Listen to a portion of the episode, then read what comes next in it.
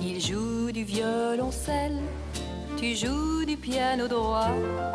Et moi, et moi, je joue de la prunelle. J'en joue, c'est fou de la prunelle. 最近听说了这样一个故事，就我同学的导师，他在呃念大学的时候， 和他现在的妻子在一起了，两个人的学术都非常的好，但是在后来呢，他的妻子却为了家庭或者是为了孩子，逐渐的退出他的事业，退居二线，然后这个问题呢，就还蛮引发我们的思考的，就我们也会想说在。你们的未来，你们会愿意为了家庭或者为了孩子，逐渐放弃自己的工作去退居二线？我觉得对于我来说，它其实是一个妥协，慢慢妥协的一个过程。嗯，一开始可能会呃因为家里的一些事情，然后错失一些升职或者是加薪的一些机会，然后到后来可能，假假如说我要放弃的话，可能也是那种不得已的情况下去放弃它。啊，其实刚刚听到小李的这样一个回答，我会第一时间就好奇，为什么是从我开始呃退退让，我开始牺牲？因为我们现在是就是一个女性的视角和身份来看这个问题，而没有直接说在这个问题上，然后来考虑我和他谁呃为这个事情退一步，对我们整个家庭来说是更好的，然后再去考虑谁来退这一步的问题。有可能是被一种一种社会观念就是塑造了，就是说在考虑这个问题的时候，会不会女生就会更多的牺牲一些？虽然我们现在会有说像独立女性，男人算什么东西？就有人会讲这样的话吧。但是其实对于我觉得对于我来说，其实也。不是这样子，虽然我肯定是要做一个独立女性，就是用自己赚的钱，然后去养活自己。但是每当遇见这样情景的时候，嗯，好像我来说，女性的牺牲，嗯，还是会更更理所当然一些。对，听上去听上去比男性的当然，男男性的牺牲更，就是你说的理所当然。这也是其实我们在审视我们自己的时候，已经把自己放在了一个牺牲的优先权。就是觉得，如果一定需要牺牲，那么会有一种我的牺牲造来带来的损失，我们会理所当然的认为它会比男方牺牲带来的损失要小，就是他的事业可能会更好，更容易发展，会更容易让这个家有一份稳定的收入。现在女性面临的就是我们在职场里面的时候，我们可以去职场，但我们在职场面临了很多问题，比如说像性骚扰这样的问题，女性在这种权力结构里面，她就是一个。存在一个劣势吧，因为你的上司、你的老板这些人应该就是很有，他很有可能就是一个男性。然后当他对你图谋不轨，做出一些很很龌龊的事情的时候，你的选择是去跟他正面刚，就是你去揭发、你去揭露这样的事情吗？就很多人其实并不会。我们面对问题是这种隐性的一些东西，你没有办法，因为你要保全自己在经济上的独立。可能会想的会更多。说到这，我其实很想，我其实挺疑惑一个问题，就是对于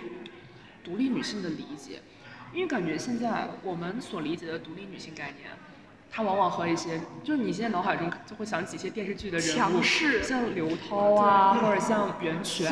对对对，这样一些这样一些女性，她们往往都漂亮啊、聪明啊、然后理性然后睿智，就成熟，对，会赚钱，有各种各样这样的特质。那么这样一个概念，它是不是仍然仅仅停留在一个城市经营的概念？就是因为独立女性绝对不是相对于某一个区域、某一个对某一个区域、某一个群体，它应该是一个广泛的概念。但是我们现在所接触到的这个概念，仿佛仅仅停留在城市、中产、白领这样几个核心的人群身上。对，就是好像我们现在会认为，嗯，只有当女性非常强势的时候，然后她才能够被称为一种，呃。独立的状态，男性和女性，然后两方一定在处于一种抗争的那种状态里面，这个应该也是我们现在面临的一个问题吧。嗯，另一方面，中国很很早以前，农村妇女的自杀率是非常高的。她们自杀率为什么高？是因为在经济方面非常的落后，以至于没有办法呃。维持这个家庭的运转，维持他们自己的基本生活，然后产生那种精神压力，然后让他们选择去服农药自杀，然后也是在近些年来，然后这个自杀率在慢慢慢慢的下降，然后也他们的生活慢慢发生好转以后，所以自杀率会下降。也就是说，如果当你的生活还不能自保，还不能维持一个基本的生活水准的时候，你是没有办法去考虑独立这件事情的。你所能考虑到的只能是自己的生命安全，是让自己的生命如何能够延续下去而已。这个城市和区域的划分，其实是我们把两个时间段上的东西放在了同一个截面上来看。现在的农村地区其实就有一些像是中国近代化的一个缩影的。残留部分，它其实是处于一个滞后的状态的，经济发展条件不那么好的时候，甚至整个家庭的生产状态都是属于那种呃。以务农为主，然后这个时候男性的一些优势就会展现出来，比如力气大呀，或者是他能够更好的去呃协调整个家里的什么产业。但是呃随着呃再往后面来呢，就是男性会出去务务工，然后这个时候女性她成了支撑家庭的一个重要力量。然后再往后面去，女性也会出去务工，然后甚至就是这其实是农村的一个女性的经济地位提升的一个过程。我就看到过一个类似的观。点是说，中国城市化进程其实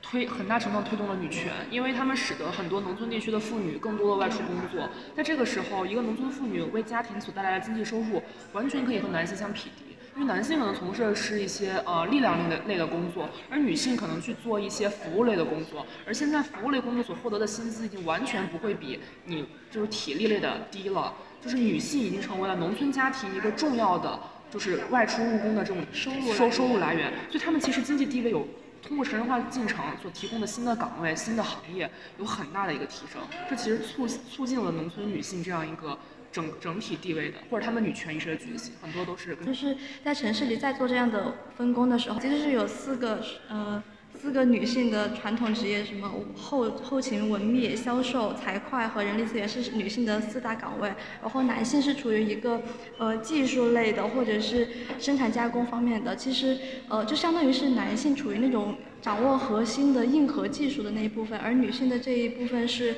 呃，稍微可取代性更强一些的，所以在城市中反而就是就会形成一种男女的分工中，女性往往是一个薪资较低的那种地位。在职场上面，就是还一就是存在了一个男女性别差异这个问题，然后有时候这种差异甚至是一种歧视，就是女性可能她有种刻板印象说你。能做的东西就是我一提到文秘啊，你是个女性，然后一提到呃就是会计，就是大家也会觉得女孩子去学一个会计很好，可能大家还是会有普遍这样的认知吧。这可能就是我们需要再进一步往前走的第二关。然后像这种职场性别歧视，它其实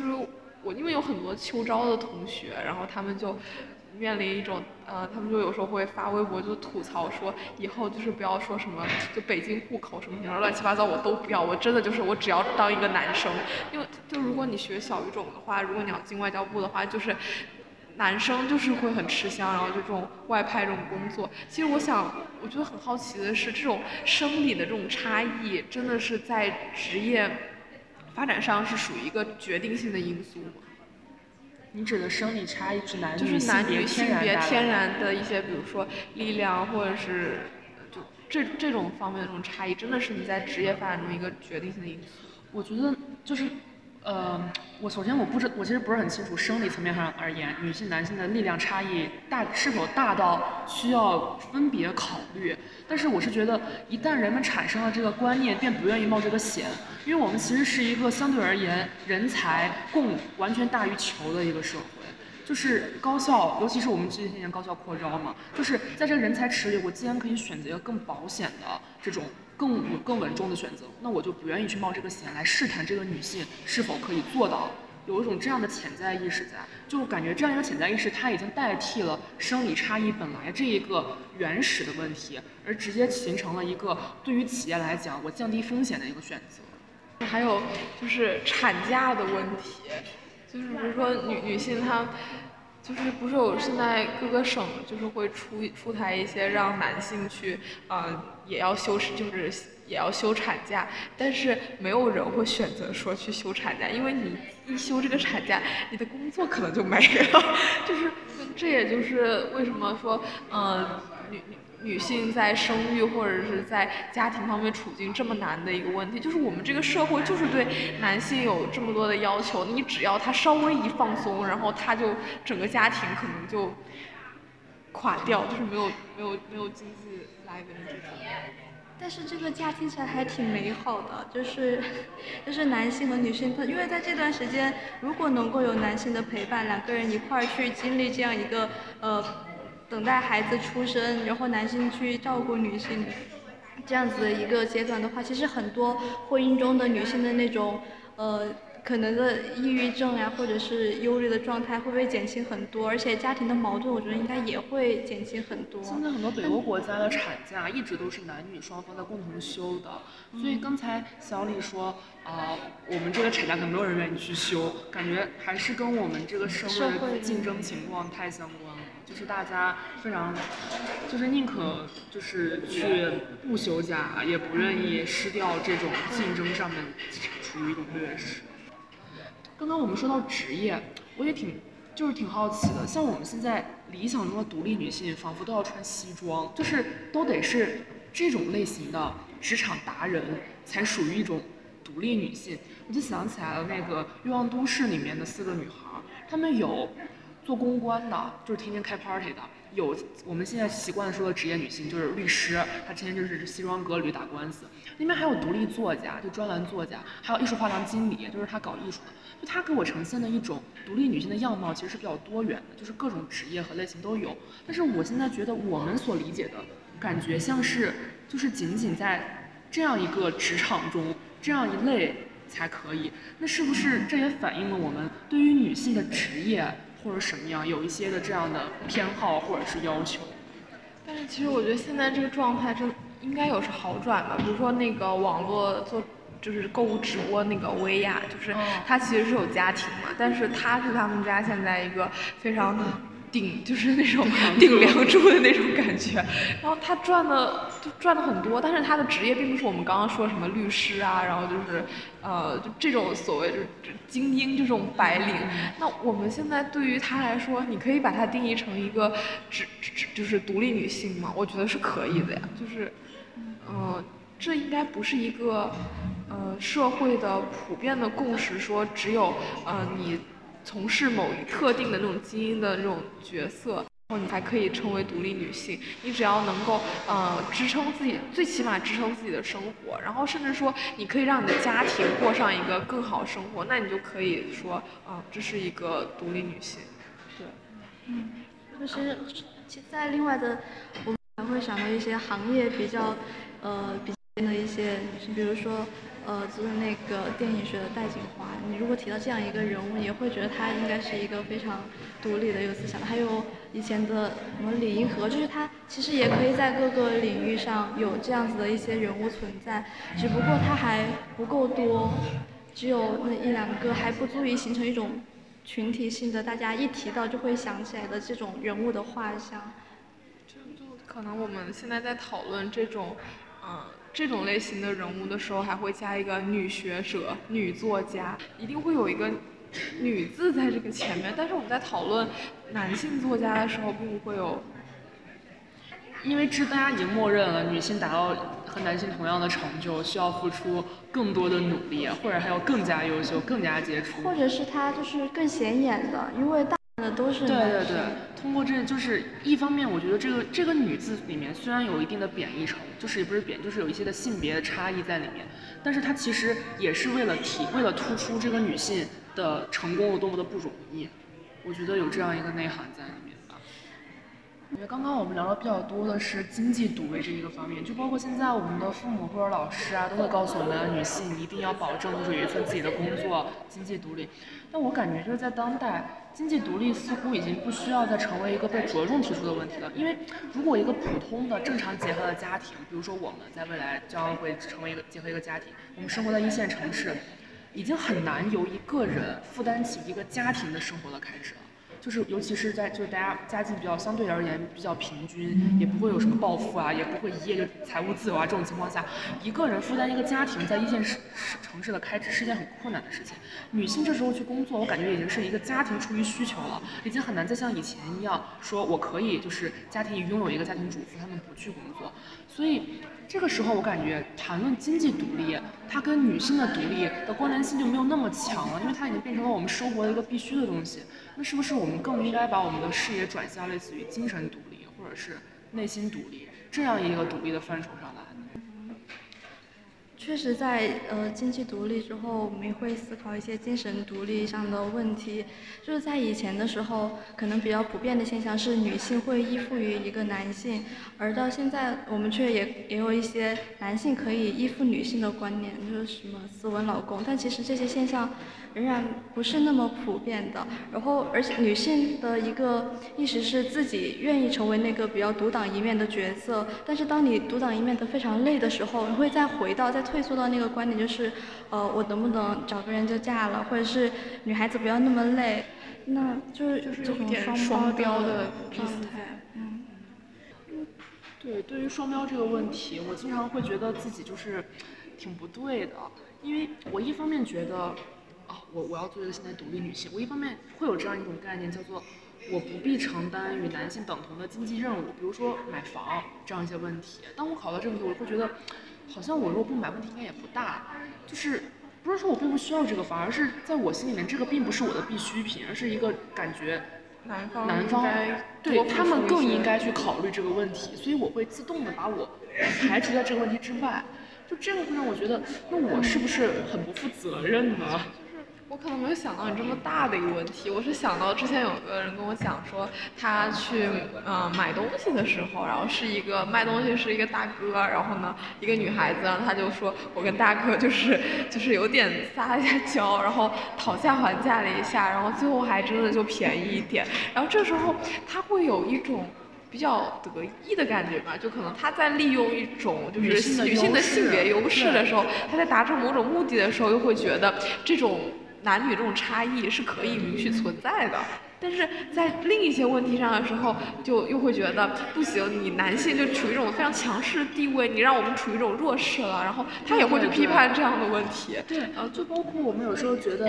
大家出去玩，大家总是觉得男生提东西更应该有座位，如果可以坐，女生坐更应该，然后或者男生女生约会，女生迟到一会儿会儿也是应该的。就有时候这个这些概念里面，我就会觉得。尤其是我们会批评那些不提东西、不给女性让座位、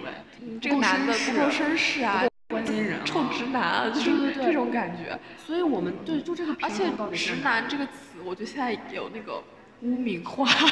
就是我们你现在想想，你说一个人直男审美什么意思？这个人审美不行啊，就是很差。说，哎，你这句话讲的怎么这么直男啊？那是不是就是说这句话好像讲情商很很不够的意思？但是实际上直男。不是所有就是性别取向是女生的这样的男生都是说审美不行，然后他们就是呃不会讲话。这样的污名化背后反映的女性对于男性的一个和自身不匹配的要求。所以这些既定的一些我们一些看法，就男是我们应该完全去推翻的东西吗？我会去想这个问题。好像并不是，就一定要把男女拉到同一个平台上来，大家做一样的事情。我们还是去认同那种，呃，不管是因为天然的生理的差差异带来的，还是后后来的我们在社会意识中慢慢慢的去形成的这样两种男女的差异，还是有，嗯，大家去认可，觉得是行的一部分。那我们在挑战区觉得不对的是哪一部分？我我经常觉得我们在偷懒，就是我们既享受了女性优势带来的便利，反过头去又去骂这种便利，是仿佛是把我们放在一个弱势，把我们放在了弱势的地位。就到底这一部分便利是我们要求的，还是别人给我们的？这种感觉。其实有一部分男女差异我们是认可的。那就是这样子，比如说，嗯，我们在身体上差异，男生会更有力气一点，所以在遇到教室去饮水就要换水的时候，我们会说让这个男生去吧。然后在职业中，就比如说招记者的时候，也会更倾向于男性，因为男性可以出去跑夜班，可以去扛摄像机，可以去干更多重活。这时候我们就会觉得不平等，为什么这时候男性可以被优先选择，女性不可以？所以女性也可以呀，就像女性也可以去搬水，但是我们觉得男生去搬更好。在我们发现我们女性自身可能产生这种双标的时候，我们需要意识到的是，那我们期待的是一个什么样的社会？我们期待的是一个男性愿意更主动的去负责，但是我们也应当更主动的去感恩，并且意识到这些是他们替我们做了一部分，就我们要有这样一个意识。但大多数时候，我们现在觉得是理所应当，我们觉得男生你就是应该。先提，你就是应该先到。我们我们已经不会对一个男生在这方面的举动感受到他做了他额外的那一份，这个感恩意识我们其实是没有的。现在讨论的东西就是把它放到了一个家庭里面，但是现在很多女性也会说就是不婚，然后也不育，那到以后他们维持自己的生活，那其实。就可能是不是就不需要考虑这些牺牲？你们会想过说就是不婚不育这样的，会有这样的想法吗？嗯，如果不婚不育，是不是也是一种？因为我们会觉得孩子的孩子他被带到这个世界上，除了。是你需要对他付出，其实他在他成长之后，你衰老之后，他也会对你有回报。如果你在这个时候对孩子的这部分牺牲没有，其实是你牺牲掉了自己老年的被照顾、被关怀的那一部分东西，你提前做出了另外的一种牺牲。对，我跟他，我跟呃小陈想的很类似。那我的角度是在类似于，我们其实已经是我们父母的受益者，就是我们现在是一个。只在基本上在一个只接受付出而没有去付出的时代，我觉得我我内心有时候会觉得自己很自私，我想终止这个状态，就是把自己终止在只接受不付出的状态。因为一旦我开始拥有一个小孩或者怎么样，那我必将会经历的是长达二十到三十年的只付出不接受状态。我觉得可能是因为我的自私。一方面啊，就是我自己会有这样的反省吧，我才我才对于生育一个孩子这样的恐惧，因为我接我我我我处在一个只接受不付出的状态太久了，我不愿意做那个只付出不接受的我。也像小陈说的，我可能没有看到我牺牲了我六十岁之后的接受付出的那个阶段，或者是说我还没有远视到认为那个时候的接受付出有多么的重要。只是在我现阶段是一个非常享乐主义的感觉。其实还有一个问题就是，我们现在还体会不到那种虽然孩子又闹腾又很烦，但是他也会给你带来很多那种，就是你不能够说出来的那种感受是母性或者是是母亲她？带来的那种孩子给你的喜悦愉悦感，他确实给你很多痛苦，让你焦头烂额，但是他给你的欢乐是什么东西都取代不了的。可能我们现在体会不到，所以我们会觉得。太太糟糕了。但是当你体会到的时候，你也没有办法，就是你只能把这个快乐无限放大，然后才能让自己接受这个现实。那还有就是在生育上，其实女性会处在一种很。很难的境地吧，就是，而且就是前几年那个事情，就是陕西榆林那个孕妇跳楼的那个事情，就是她医院里三三次吧，好几次跟家人说真的不行，不能顺产了，要去剖宫了，但是就是家人始终就是不签字，然后最后那个录像就是那个女士会就是跪在地上，就是。因为也也没有人讲得清楚那个录像是他在求说啊你快点给我就怎么样我太难受了还是说只是他真的瘫软了没有办法那个样子你没有办法说清楚没有办法说清，但是确实存在这样的问题，女性在生育的时候很多时候是我们想象不到你不不没有办法去预估那一份危险，同样在很多的家庭当中女性是没有办法。被理解说，我我如果说选择一种更让自己舒适的方式，这这样的一种最基本的一种条件都达不到的那种状况，就非常可怕。在那个过程当中，女性成为了一个绝对的弱者，没有任何的反抗余地的感觉。就是我自己也会特别担心自己落入那样一个境地。而且不仅仅是身体方面的，可能还有精神层面的。你就在这么长的一个孕育的过程中，你可能会对你的丈夫他是否足够关心你，然后他是否会在这个过程中产生一些别的想法，就是那种担心、那种担忧和自己。在生生完这个小孩之后，是否还能够回到自己之前那种那么好的状态？自己在职场上的一些面临的危机，都会给你造成非常巨大的精神压力。我觉得这方面的东西也是很难去消弭的。我前两天也看到一个观点，叫做，就有人觉得在现在很多家庭里面，孩子养育成了家庭中的一个首要的任务，而女性，由于掌握了这项养育权。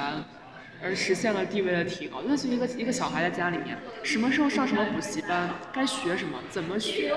都是由妈妈一手安排的，包括吃什么，怎么吃。然后爸爸这个时候更多成为了一个执行者，就是开车，我送小孩学这，送小孩学那。然后妈妈说，哎，五点半了，回来要怎么样？哎，你现在就怎么样？就有人会认为，女性由于掌握了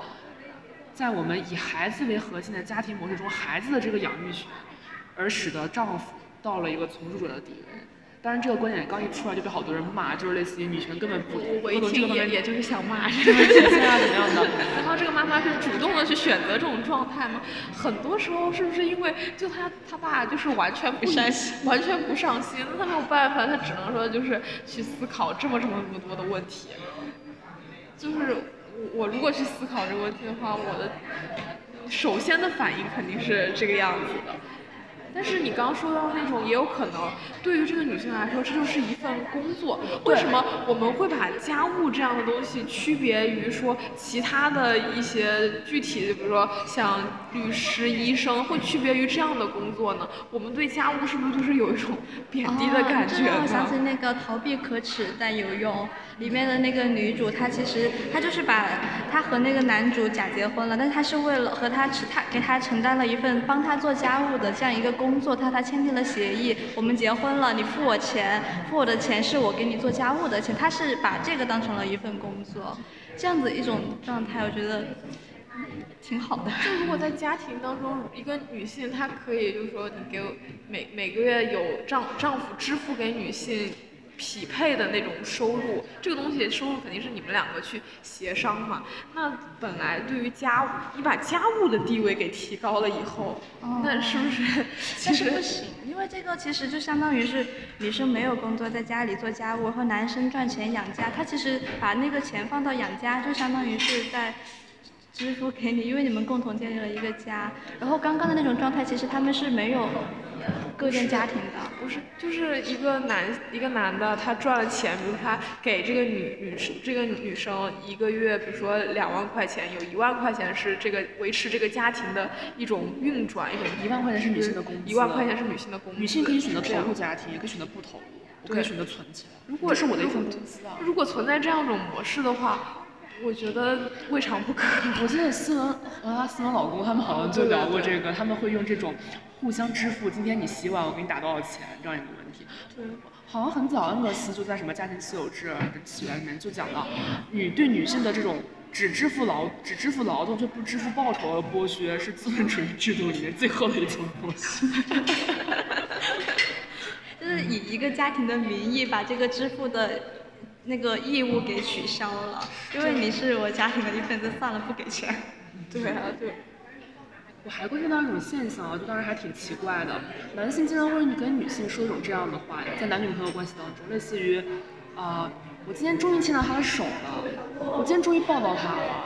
我今天终于亲到他了，就在这个问题里面。我一直会觉得性仿佛被当成了一种筹码的感觉，因为也是我一个朋友跟他讲，说他舍友就经常跟他觉得，就他舍友经常觉得，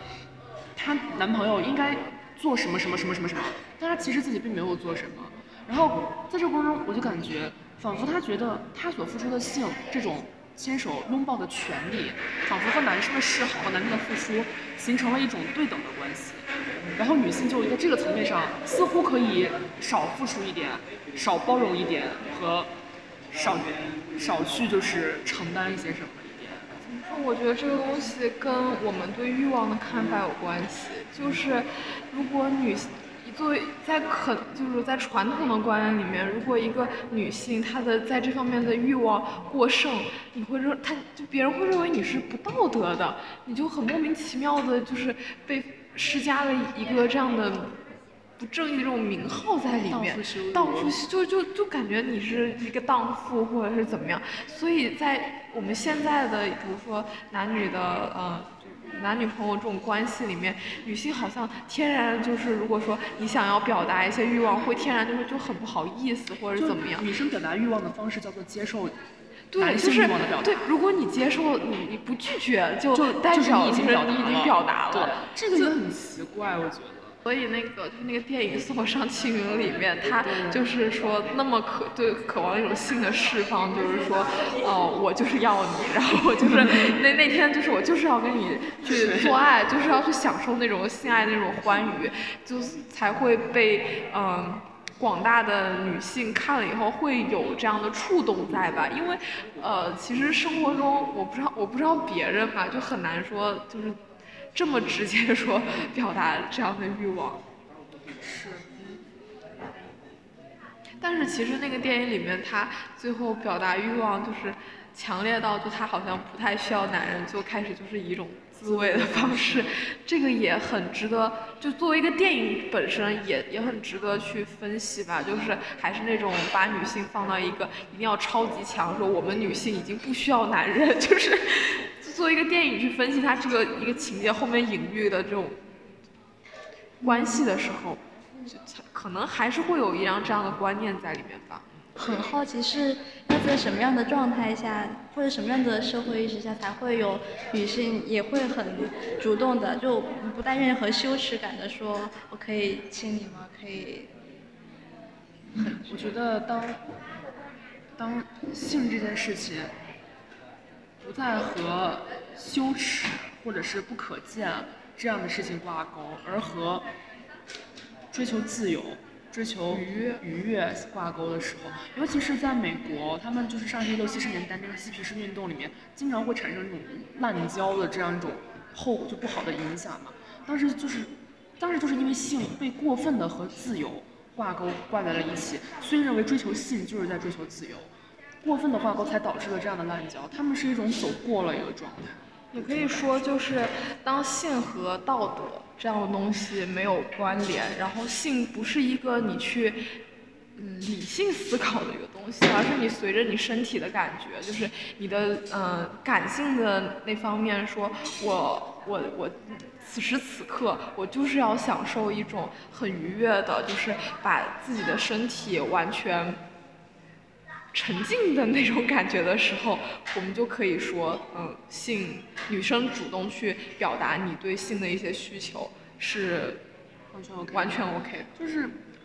把性。和自由连在一起，就是有点为了标榜某种特质而去追求性，而把性和道德连在一起，就是有点为了避免陷入某种漩涡而去拒绝性。而刚刚在小李说，而且你就只是完全只是关注你自己，只是关注你的身体、你的感觉。对，在你只关注自己的愉悦感的时候，这个时候去选择接受或者拒绝性，我觉得是最合适的状态。对，甚至是不不仅是接受、拒绝，甚至是提出，这都是合适的状态。对就我发现身边还有一个这样的现象，对于男性来说，男性的很多高学历可能是一种很好的滤镜，它滤掉了身上他一一些不足的地方，然后留下了那些就是比较好的、比较光鲜的东西。而女性的高学历，如果说是滤镜，它更像是一个很黑暗的滤镜，它只剩下了一些不足的东西，就是仿佛这个女性现在太强了，她她她会赚钱了，她太独立了。他就没有办法，就是好像似乎不需要依附这样一个男性了。所以说，在现在的这个社会，女性的强大还是会被普遍认为是一种原罪吗？可能我觉得我身边的人没有这样认为，但是我我会听见很多，比如说新闻也好，网上那些段子也好吧，就是对对女博士的一些嘲讽，就说你就是学这么多干嘛？就是你最后也不利于你去嫁人，就是这样的东西。可能还是，而且男性会对这个东西有一种畏惧，他还是在呃男女关系里面有一个这部分男性还是会认为女性应该是依附于男性，一这个依附这个词一出来，就是认为女性一定是要弱于弱一点的。但是就是这种观念应该也会不断的在扭转，然后对于到最后的话，应该嗯女性学历高会成为一个和男性学历高嗯同样也是滤镜的一种东西。我觉得更可怕的一点是。这些强大的女性会因此而产生一些伪装，就类似于我会去，我会在一些方面假装我没有很强，以此来获得让让男性短暂的获得这种这种这种依附感，这仿佛变成了强很多强大的女性她们追求幸福或者追求婚姻的一种方式，就是需要需要遮掩自己的强。而去暴露自己的弱点，这其实还是和那种既定的婚姻关系中男女的地位会有关。因为其实，在想到这个问题的时候，我的第一想法是，呃，那些大部分的会说他们太精英、太强势的人，其实是一些普通人，他们处于一种仰望这这这样的女性那样一个状态。这个时候，他们其实是不值得这样子的女性的，就是呃，还会有。